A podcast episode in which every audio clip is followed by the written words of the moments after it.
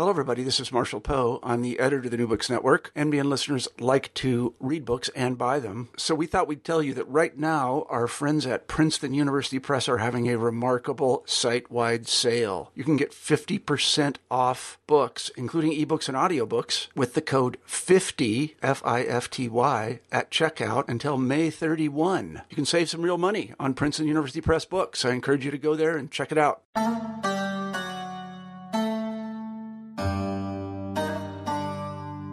Hello and welcome to a new episode of New Books in Islamic Studies. I'm your host, Sher Ali Tareen. For each new episode, we choose an important new book in the field of Islamic studies and we chat with its author.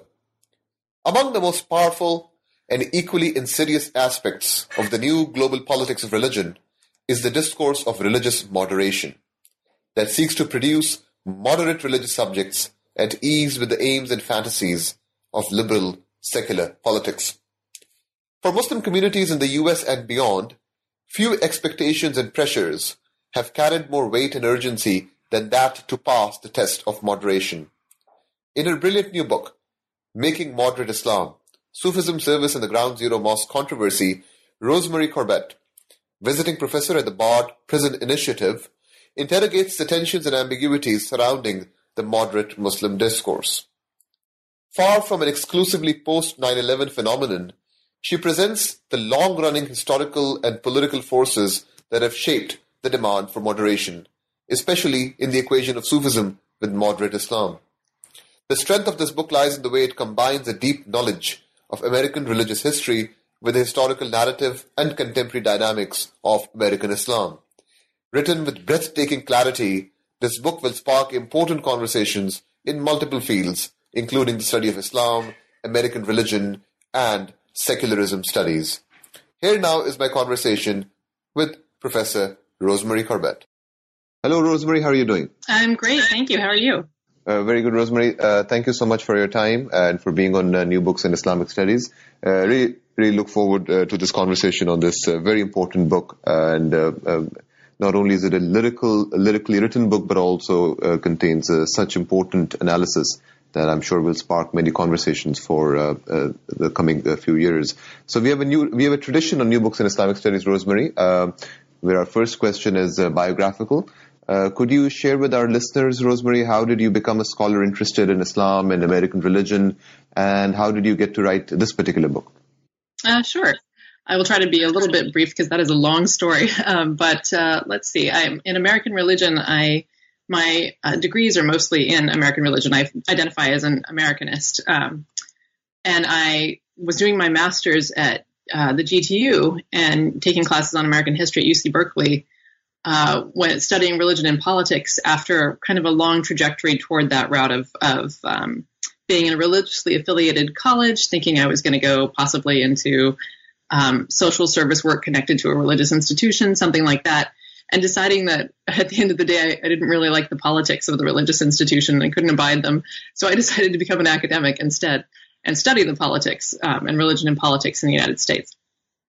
So I was at uh, I was at Cal and at the GTU looking at PhD programs and um, applied to history, uh, anthropology, and religious studies programs. Uh, and in this book, you see all of those methodologies show up. We don't usually speak of um, religious studies as having necessarily a coherent methodology, or there's some debate about that. But for me, it was a perfect placement because it allowed me the flexibility of combining um, American studies, history, American history, and anthropology, which is what I um, did in this project. And anyhow, I was applying to all these programs, and um, Columbia offered me the most funding. And so, you know, some of the aspects of how I came to this project were intuitive about being seeing something that looked like it was going to be um, an important subject of discussion or an important phenomenon to discuss. But some were just incidental, such as the fact that I was from a working class background and didn't want to end up in debt and wanted to go to a place that was going to give me the best funding. So I ended up at Columbia. Um, and my first uh, visit actually to New York was October of 2001. So I did not intend to study Islam, um, but and it wasn't because of 9/11 that I did actually, even though I, I, had dear friends who survived that attack. Um, but you know, it was it did color my experience to my first time in this city, in New York, which is still my home now, um, 15 years later, 16 years later. was when it was a city in a great deal of shock. Um, and my first month at Columbia, there was an interreligious um, memorial service for victims of 9 11 at Riverside Church, which is an esteemed institution and it's right next door to Columbia.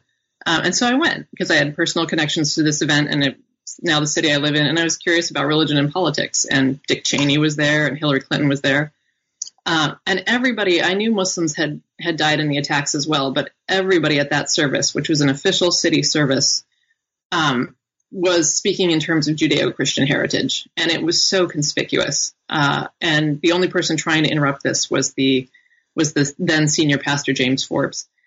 And it, it, was conspicuous and it was curious also because the idea of America having a Judeo Christian heritage is a really recent idea. This is something that was uh, promoted really by the federal government during World War II. And then, you know, there were some murmurings about it before that, but um, it's really only a 20th century invention. And it doesn't, as we're tragically seeing right now, the fact that there's been this narrative of Judeo Christian heritage for this country and the identification of America as a Judeo Christian country doesn't mean um, just because there's been federal promotion and elite promotion that there's popular acceptance of Jews in the way that, or Catholics or any other religious minorities in the ways that we would hope that that framing would reflect. And, and we're seeing that very distinctly at the moment as we're experiencing another surge of nativism in this country.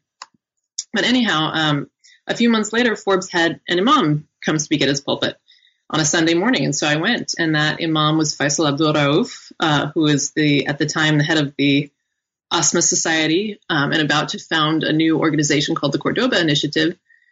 And he was on the verge of publishing his 2004 book, What's Right with Islam, um, a new vision for Muslims in the West. And he was really positioning himself uh, as a spokesperson, if not the spokesperson, for moderate Islam in the United States.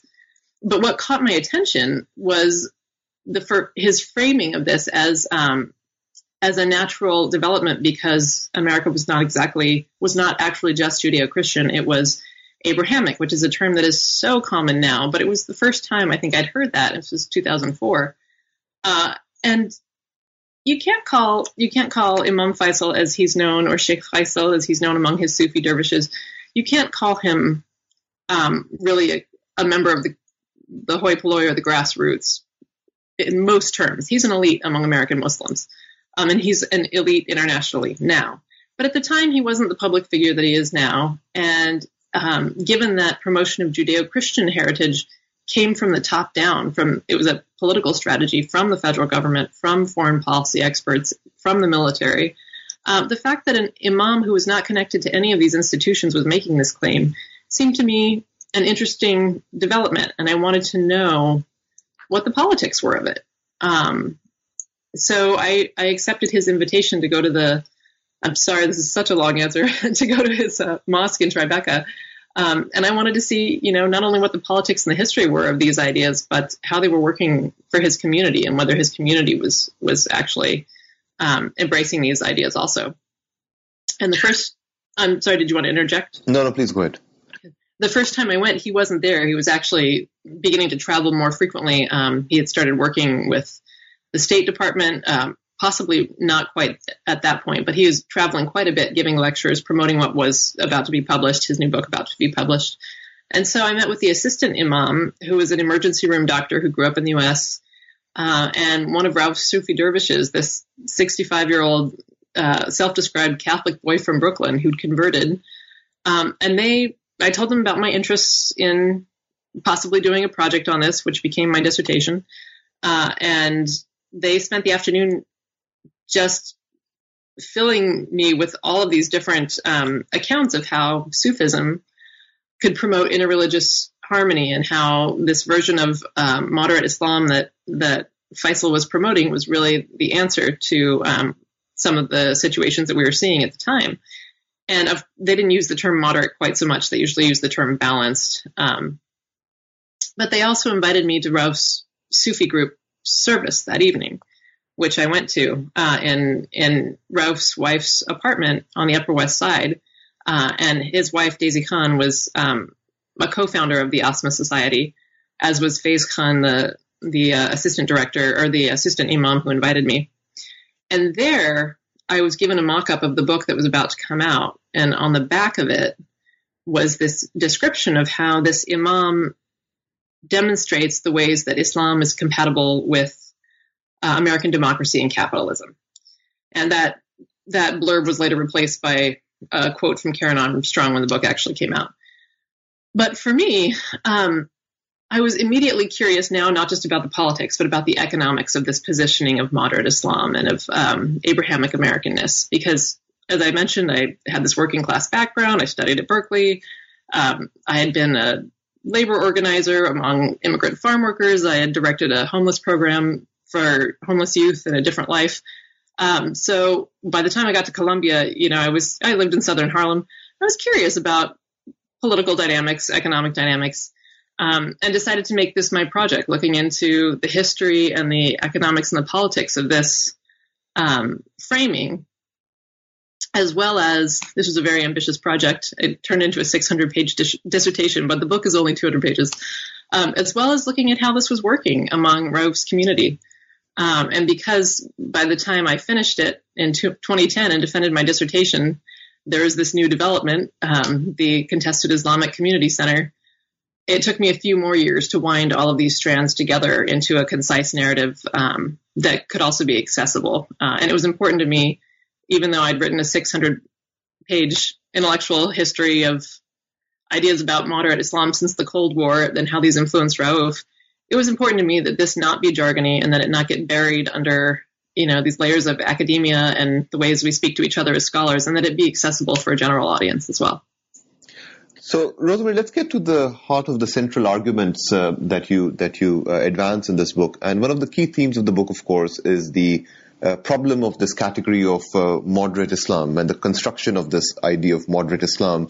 And you do so uh, particularly in the context of uh, the history of American religion and narratives of assimilation that uh, several religious traditions have gone through, and Islam being sort of uh, one of the recent episodes in this whole uh, construction of the moderate religion, which is compatible with U.S. capitalism and democracy and so on. So, so the question is, what are the central conceptual and political problems uh, that you identify with this desire to carve a moderate Islam, uh, which would be compatible with and at peace with uh, American narratives of good religion and ideal religion?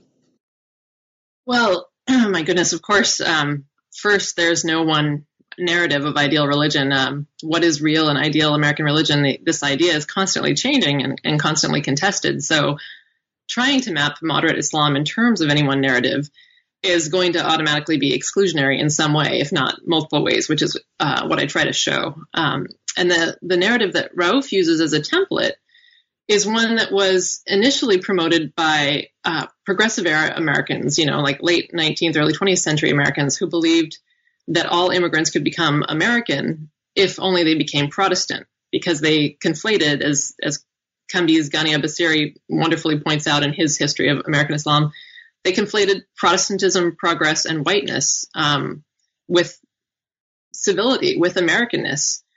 And uh, protesting the conflation of these ideas, Catholic and Jewish Americans tried to often show that they were just as civilized and capable of progressing. And this often involved emphasizing free market capitalism to some extent and, and Protestant work ethics and uh, all sorts of aesthetics that were also very racialized. Um, these debates continued into the early decades of the 20th century at a time when other religious Americans of various stripes are arguing that real religion is not capitalist. It's actually more um, is more concerned with social welfare in different ways. But those are not the the dominant voice. Um, the dominant voice is really the this narrative of meritocracy and um, and progress in capitalism. And um, as I mentioned, in world, during World War II, we see the U.S. government begin to promote a larger conception, whereas the, the U.S. was formerly unapologetically Protestant um, and very nativist, um, and it was it was the progressives who were who were claiming that you could be an American if only you converted to like this Protestant Christian whiteness. The the non progressives were saying you can't be American at all. Um, but in World War II, we see um, the government and um, the military promoting this larger conception of Americanness to try to enlist, uh, literally in the military and otherwise, um, Jews and Catholics and uh, Christians of various stripes into the project of American nationalism during a conflict situation. And this, of course, is is still exclusionary, if not just in the the economic framing, but also in the sense that, for example, um, there's no room for secular Jews in this. If we're all united under this ethical framing in a certain way um, that is an outgrowth of religion, there's no room for secular Jews, and that's that's not incidental. Um, it's tied to the economic aspect because secular Jews were often suspected of being communists, um, and this is this is an issue that haunts them as we move into the uh, 1970s. So we still see the idea of what is real religion contested and economically and politically, but there is there is a dominant narrative that um, is promoted by many elites, and it shifts from this uh, progressive Protestant to Judeo-Christian. Um, and it's this this history that Rauf is tapping into. When we get to the 1970s, we see Catholics and Jews who actually were formerly socialist, who become um, aggressively capitalist and neoliberal, trying to um, write histories that portray their communities in the same terms, uh, and to trying to gain for Catholics and Jews some measure of um, popular acceptance, even though there's this narrative at the governmental level and it, among some elites, there's still not popular acceptance, and they're very aware of that. So this um, in the 1970s, one of the ways this is happening, uh, and these are the people that Rauf draws from. One of the ways this is happening is that um, conservatives of various stripes are are reacting to Johnson's affirmative action legislation and are arguing um, that real religion supports real capitalism, not affirmative action, and are again emphasizing the meritocracy of American society and claiming that, you know, as marginalized Catholics and Jews, they climbed the economic and social ladder by dint of their own hard work and resources, which is completely not true. Most marginalized whites of all stripes climbed the economic and social ladder in the 20th century due to uh, Depression era social welfare legislation, thanks to FDR, to the GI Bill, all sorts of legislation that um, non whites were either explicitly or implicitly exempted from. So um, it's in this moment in the 1970s and early 80s where there's this backlash against affirmative action legislation that these conservative Catholics and Jews are trying to increase social acceptance for their groups by proving they're not communists like um, Jews have suspected of being, or that um, uh, Catholics are suspected of being because of liberation theology taking off in South America. They are aggressively capitalist, and they are um, they're inviting Muslims, at least one Muslim actually, into their community to try to broaden uh, the monotheistic base of capitalism. And that Muslim that they invited was Faisal Abdul Rauf's father, uh, Muhammad Abdul Rauf and he was new to the United States. He was not very um, savvy when it came to the politics of what was going on among religious communities or racial communities in the United States. So he was trying to gain acceptance for Muslims and navigate all these waters and currents that he could not fully understand, that he was not aware of. And he um, basically writes this narrative, this progress history of Muslims that aligns with this very conservative neoliberal progress history that these Catholics and Jews have written. Uh, and it not only elides purposefully the more social welfare conceptions of real religion, it elides the experiences of all these other Americans who have not benefited from social welfare legislation, actually, like these other people have, um, and uh, and portrays a very narrow slice of the American populace as being the truly religious, truly successful, truly civilized ones. Um, and the, that's what Faisal Abdul Rauf was drawing from those authors, his father's work with them, in creating his own narrative. So although he wasn't trying to replicate um, these these racial or religious exclusions, um, by mapping Islam onto any version, he was going to do so, and by mapping it onto this version in particular, he did so in, in very pointed ways. So let's continue this uh, vein of thought, uh, uh, Rosemary, and uh, uh, talk a bit about uh, Faisal Abdul Rauf as one of the major figures who occupies th- this book. could you say a bit more about? Um, I mean, you show throughout this book sort of ways in which his thinking on questions of religion and the relationship between Islam and and American democracy and exceptionalism sort of shifted over time, but there is a certain kind of a larger thread that connects his thinking uh, uh, throughout his career. So, could you reflect a bit more on his thoughts on these questions of assimilation and uh, and, and, and the kind of Islam that he articulated? And you show very interestingly in one of the chapters that at on some occasions while he was engaged in a kind of a polemic with these neoconservative or rather conservative uh, sort of Islamophobic voices like uh, Newt Gingrich's, uh, but when it came to key questions on how they approached the question of American ex- exceptionalism and its uh, interaction with religion, there were some striking similarities also between these seemingly opposed uh, figures. So, if you could also uh, fold that train of thought into your into your reflection on Abdul Rauf and his project. Sure, thank you. Um, that's right. That's I, it's seemingly ironic that uh, you know the Cordoba House, which was the name of the um, the first name of the Islamic Center project, controversy uh, brings out of the woodwork uh, figures like Newt Gingrich, who um, who Faisal Abdul Rauf actually has a lot in common with on on a particular level, and I'll elaborate on that in a moment. I just want to make sure everybody remembers Newt Gingrich, who was the Speaker of the House of Representatives in the 1990s, and he was the one who was really responsible for um, for the Republican takeover of Congress in the 1990s and for um, on a family values platform and and kind of the a rightward turn in American policy, even among uh, Democrats, a more centrist to rightward turn, especially economically. Um, he fell out of favor in the late 90s uh, after 84 counts of ethics violations, um, and he converted to Catholicism after he fell out of favor in politics and, and kind of tried to reinvent himself.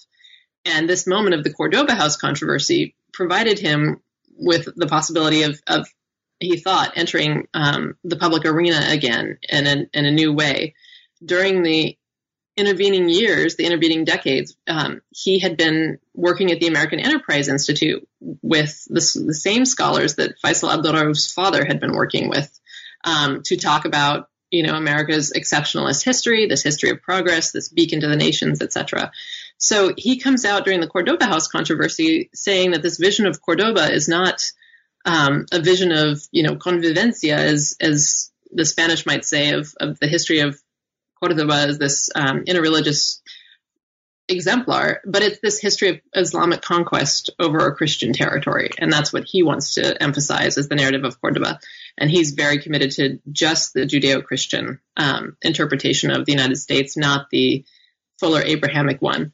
But despite this, because he um, and Rauf are both drawing from, particularly from this Catholic uh, neoliberal named Michael Novak, who actually just passed away uh, last week, I think. They're both drawing from his economic work and from his progress history. They're replicating um, certain ideas about what uh, the American, the heart of America is, what real religion is in America, what um, the American experiment is supposed to prove and show. And this is exceptionally apparent in um, the portion of Rauf's book that discusses corporations and um, and the way corporate structure and corporations are ideal and the way um, economies in the Middle East need to give up their centralized attempts at centralized economic planning and, and devote themselves more to a free market structure. And and it's very clear that um, when you read his book that that American Muslims are not just supposed to be moderate in a certain way; they're supposed to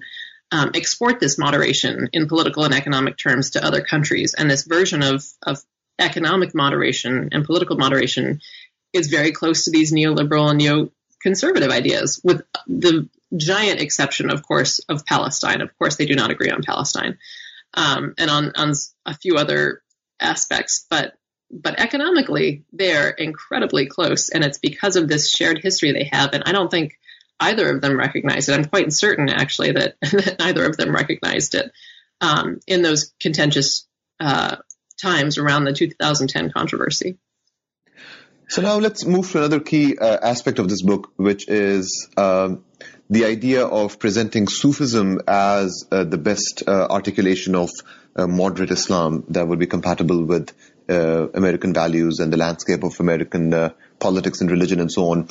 Um, and you do a brilliant job in the book of really showing historically and discursively how this happens and, and, and, way, and the sort of the longer history of this phenomenon that actually predates 9-11 is something that you show quite convincingly uh, in the book.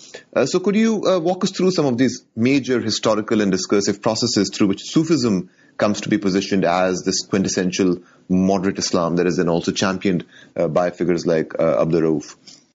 Sure. Um, this is Sufism is one of those strands that kind of um, emerges. It weaves through the book, and it it drops out a little bit at certain points um, because it drops out of Faisal Abdul Rauf's self-presentation as a moderate at, at one point. Um, in 2006, uh, he really starts devoting himself to more international work centered around Islamic law and, and positioning himself as an authority on um, Islamic law. And of course, because Sufism is contested among Muslim communities around the world, uh, Sufi credentials aren't going to really help him there. Um, but and in fact, the Asma Society that he and his wife founded was originally the American Society, or excuse me, the American Sufi Muslim Association. And in 2006, they changed the name of it to the American Society for Muslim Advancement.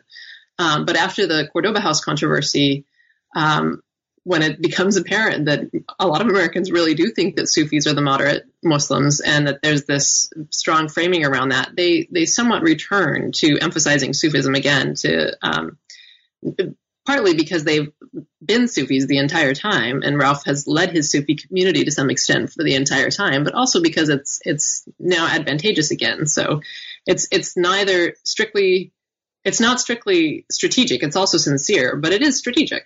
Um, but anyhow, so um, so in the book, I focus mainly on kind of the cultural history of Sufism in the United States as something that has uh, that begins to intrigue people in the mid 19th century not politically, uh, more culturally, although it has these political ramifications elsewhere, and it's it's drawing political ramifications from colonial territories where the British, for example, think that Sufis are are the less legalistic, and they're more likely the ones that you can um, that you can partner with to to oust other Muslim authorities, such as the ulama.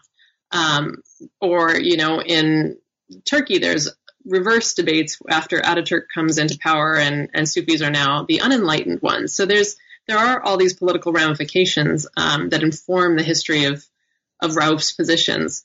But as far as the U.S. government is concerned and U.S. culture is concerned, Americans begin dabbling in the mid 19th century, early 20th century, um, and then we have the the counterculture movement of the 60s that everybody's very familiar with.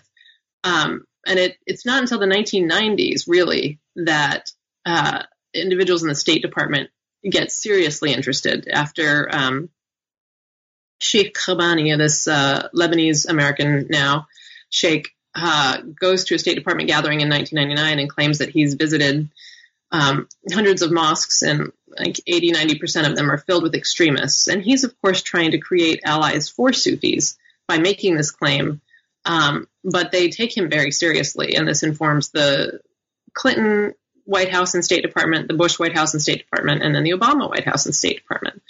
Um, and Rauf is benefiting from this in his early years, um, being known as a Sufi leader. He benefits from that as he's beginning to make inroads to try to to um, undertake a larger project of of healing the divide, as he would say, between uh, Islam and the West. Um, and he works first with when he first enters political work. He works first with the Republican administration, the George W. Bush uh, State Department, um, before working with the Obama State Department, and possibly more than I would say the Obama State Department. Um, and he's very intent on trying to also um, heal these divides while keeping these channels open for Sufis. Um, but what I don't talk about in in this book is some of the stuff that was in originally the longer dissertation, which is something that I'm going back to, uh, which is how the ideal of Sufis as the moderate Muslims um, really draws out of attempts of earlier scholars and figures to identify Sufis as the quote unquote modern Muslims um, during the early years of the Cold War. And I've published on this elsewhere and refer to it in the book um, uh, on, you know, Wilfred Cantwell Smith's work at McGill and uh, being there with Fazl Rahman and Ismail al Faruqi, who of course disagreed with their ideas, and and Cantwell Smith's uh, later connections to Sayyid Hussein Nasr, who's influential in this as well. Um, and it's really it's really this period when um, Sufis are are depicted as the moderate, or excuse me, the modern Muslims who can bring overly legalistic Arab Muslims into you know the modern century, into the modern global community. Um, that sets the framework for what happens in the State Department years later. And, and Fazl Rahman, he maintains connections with the State Department, although he's not mentioned in the book. He maintains connections with the State Department um, throughout his life. He dies in the early 80s, but you know he was a, in various projects working on promoting Sufism to some extent um, throughout that time. And so, as I mentioned, I'm going back to that now. I'm I'm working on a piece for a volume I'm co-editing with Kathy Ewing on um, Islam and, or excuse me, Sufism in India and Pakistan. And my piece looks at the American private foundations, such as the Rockefeller Foundation and the Ford Foundation, who funded some of this stuff before area studies institutes had been created um, in public institutions of higher education who were funding this and and looking at what these foundation officers thought they were doing, thought they were trying to cultivate, why they were picking scholars who were enamored of Sufism to influence these debates among policymakers with whom they were very um, closely connected.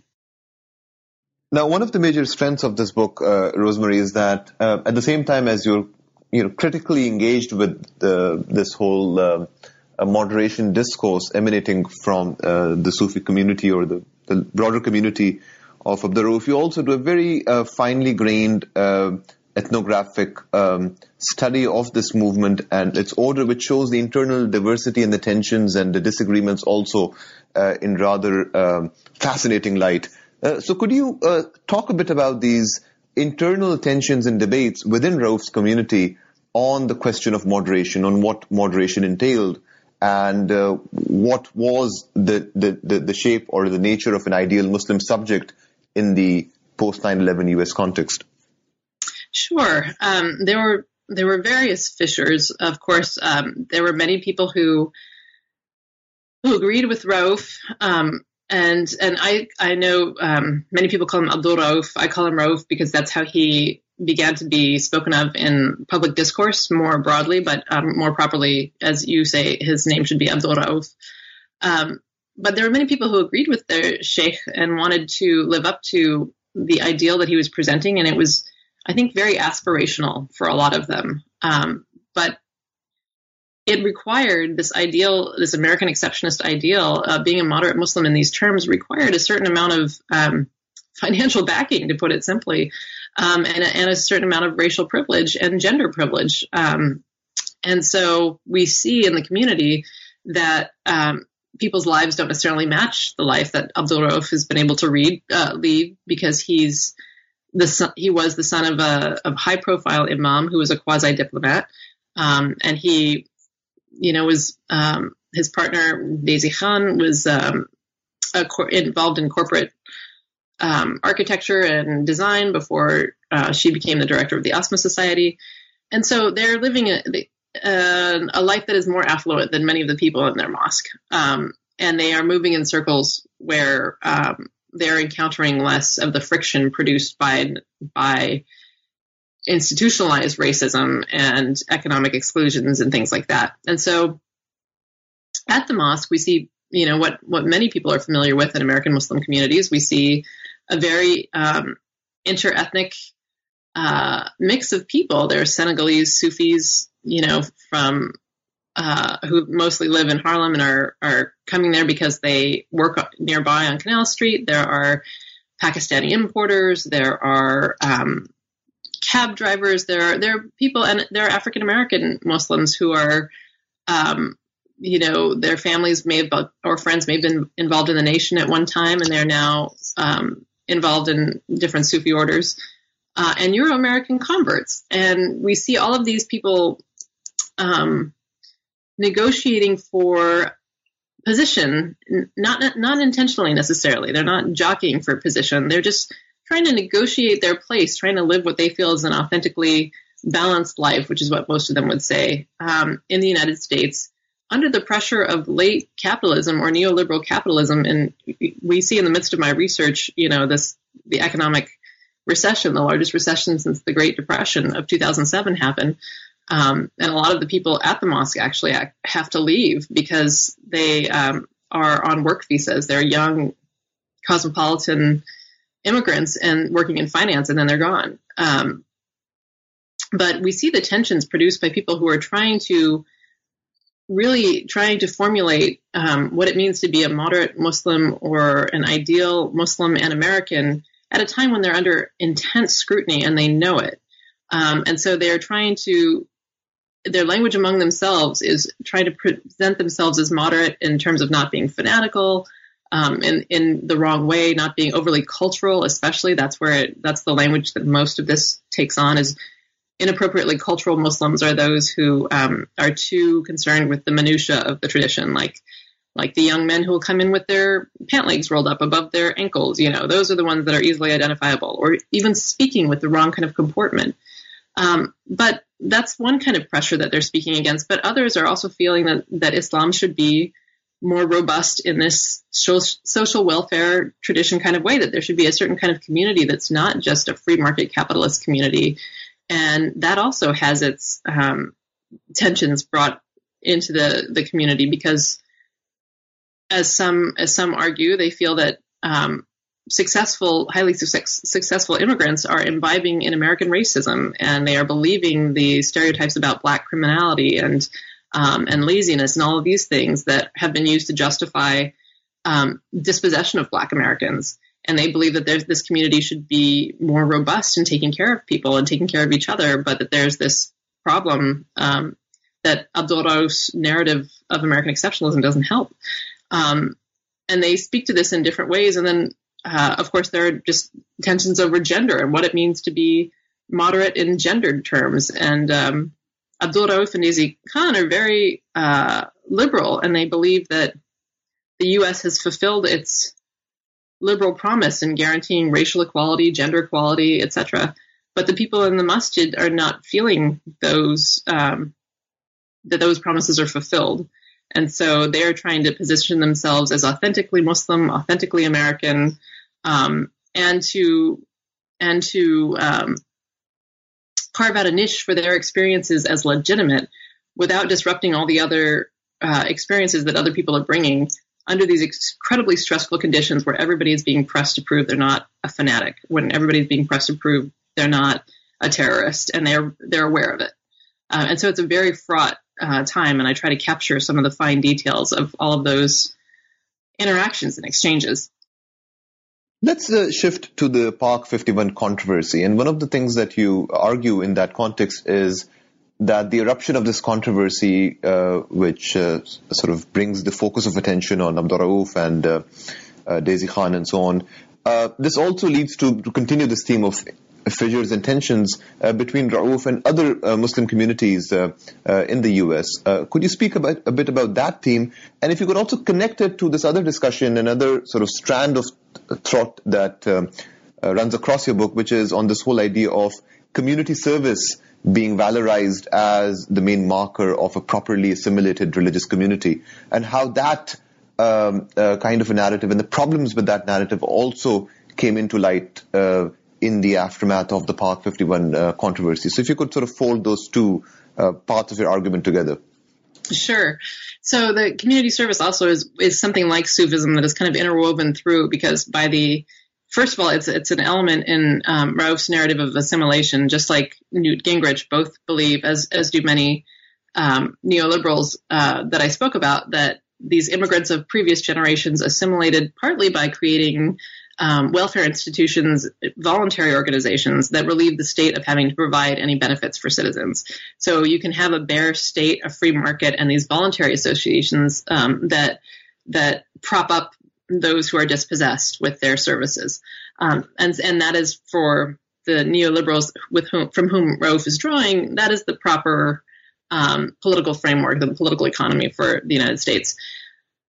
Um, and so Rauf is not significantly differing from this, um, but of course there are people in his community who are in various different positions, and not only are they um, feeling that there should be broader, more um, more robust social welfare, be it state led or community led. Um, they're also feeling that there should be more room for political protest. And we see this uh, at one point, as I mentioned, um, in 2006, prior to the the controversies that we've seen recently over that have inspired the creation of um, the Black Lives Matter movement.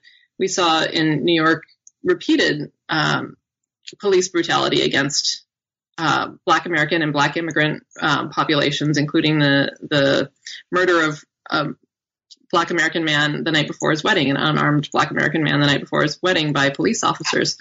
Um, and so there's no for the people within the community they they are trying to present themselves as balanced, i.e., moderate, um, authentically American, while getting what they need in terms of social welfare, while getting what they need in terms of um, basic safety sometimes, uh, and uh, and the ability to protest these injustices. And when when the um, Islamic Center controversy takes off after uh, Rauf and Khan and some of their dervishes uh, buy the property and create the structure for building this, um, the figurative structure for building this Islamic Center, when it takes off, um, they bill it as this place that's going to be not just a place of um, religious meditation or worship or anything else, but a place of services. That was really the main um, emphasis they had, and part of that was because the developer wanted to get grants from. Part of it is because they sincerely believed that they wanted to be part of their community and serve their community first and foremost. Um, and I heard Sufis talk about doing this in, in different ways, from staffing soup kitchens to you know building a green establishment um, since I'd been there involved in ethnography in this community. But part of it was because the developer wanted uh, grants from the Lower Manhattan Development Corporation also to help finance the, the building of this structure. And so these two things come to be kind of at odds. Um, Abdurrauf and, and Daisy Khan are, are very popular among um, interreligious elites, but they have spent less time working with other Muslim communities uh, since 9/11. They mostly are trying to build bridges. They're interreligious, not intra-religious bridges. And they also, as I mentioned, have a very particular experience of life, and they are not necessarily attuned to other people's needs. And the developers, their dervishes with whom they create this project, um, have are also living a, a, rather rarefied life as far as um, New York City goes. And so they begin to promote this place as a place of service, which is something that religious minorities have done, promoted this narrative of service as proof of their Americanness. Um, but they do it in a way that uh, other religious communities, including other Muslims, feel alienated by, which is to say that they say that they're going to offer deeply needed services in the lower Manhattan community, but this includes a yoga center and a Pilates studio and a, you know, Spanish classes. And meanwhile, we're in the, still beginning the recovery from the economic recession that's devastated lots of economies and according to post-recession estimates, that's wiped out three generations of economic gains among Black American communities. So this this attempt that they're making to um, authentically to serve their community, um, but also um, to be accepted, is um, is deepening tensions that have been festering, you know, since 9/11 about what it means to be a moderate Muslim, what the American Muslim community should look like, what members of the community should provide to each other, and how they should relate to um, to the government, how where political protests should be, all these kinds of things. And these divisions really um, prevent many other Muslim Americans in the area from defending them when they come under scrutiny, because it seems to be a very rarefied vision of community service of what it means to serve. Um, and it, it also contributes to tensions among the leaders where under the pressure brought by this controversy, um, Imam Faisal really thinks of of the community center as a place of um, interreligious exchange. It's going to be Muslim led, but it's going to be interreligious exchange. And he's very comfortable saying, let's just shift to the interreligious multi faith aspect. And his dervishes, um, the ones who have bought the property, feel that they have been listening to his his khutbas for years about how Americans Muslims are can be ideal Americans, demonstrating true pluralism and true Americanness and true patriotism, and they think we're just as American as anybody else. We're not changing this to an interfaith institution. We're keeping this a Muslim-led institution. This is an Islamic institution, and we're going to prove that that's as American as anything else. And so that contributes to a rift among the actual leaders of the project, not just the leaders of the project in the larger community. Um, and it ultimately, unfortunately, contributes to the um, the inability of to present a coherent message and to fundraise um, at some point, which which undermine the project. But the larger stakes of this, is something that I conclude the book on, is that um, the vision of even if you are engaging in a different kind of community service, this uh, this community service that does provide more robust social welfare um, in ways that the George W. Bush White House heavily promoted, in ways that the Obama White House heavily promoted. Uh, even if you are doing that, um, partly as a way of trying to gain acceptance and, and to serve your community, you you have to be aware of the politics of it. And the politics go back to this narrative of, Amer- of American exceptionalism, this narrative of progress, where if those who are promoting and providing service are the ones who can afford to do so economically, and this is their means of entering the mainstream, then they are leaving in a marginalized position those who are in need of services, not because they are, you know, lazy, not because they are, um, not because they are not progressive, not because of any of these things, but because the U.S. economy has been built on racial exclusions systemically um, and other kinds of exclusions. And so there's the the happy note that I end on is that um, there are Muslim American communities that have been recognizing this. One of them is um, one of the organizations I point to is the recent Empower Collective, um, who has been the members of which have been um, allying across races, across economic classes, across religious traditions. But of course, there's precedent for that in um, in the uh, Inner City Muslim Action Network and other things like that. But that's um, I see that as something that's gaining more steam. It was it's a lesson that I hope was learned more broadly um, during that controversy, but it's gaining more steam. And and in this newly nativist time that we're experiencing, um, I'm hoping it's the dominant strand. It becomes the dominant strand, but we shall see. So, as we're approaching the end of our time, uh, Rosemary, could you share uh, what's the next project uh, that you're thinking of working on? Sure. On? Yeah as, as I mentioned, the, the next project is going back to some of the research that I did before on on Wilfred Cantwell Smith and um, Ismail Al Faruqi and Fazl Rahman and and what they believed they were promoting um, and what they were thinking they were um, creating when they were trying to work on presenting Sufism as as the modern Islam for the new American century for the new global century. In, in their words, they were not necessarily wedded to at all to American interests. Um, they were not opposed to them, but th- that was not their primary focus. But um, I've been doing a lot of research in the private foundation records to see what, as I mentioned, what um, foundation officers thought they were sponsoring. And these foundation officers, most of them, the high level ranking ones, were ones who'd come out of um, Truman's Office of Strategic Services, which was the precursor to the CIA. Uh, so they were military, they were political, they were they were all these things, and then they began funding um, research into Islam and, and particular Islamic subjectivities. Um, so that's the work that I'm returning to now. Making Moderate Islam, Sufism, Service, and the Ground Zero Mosque Controversy by Rosemary Corbett, published by Stanford University Press in 2017. Uh, thank you so much, Rosemary, for this extensive conversation and for such a brilliant and lyrical book yeah, it was a pleasure reading it and uh, a pleasure talking to you about it uh, during this interview. So thank you so much for your time. Thank you for having me. I so appreciate it. So this was my conversation with Rosemary Corbett on her wonderful new book, Making Moderate Islam. I hope you enjoyed our conversation. Please also join us next time for another fresh episode of New Books in Islamic Studies. Until then, this is your host, Sher Ali Tareen, signing off. Take care, stay well, and keep listening to new books in Islamic studies.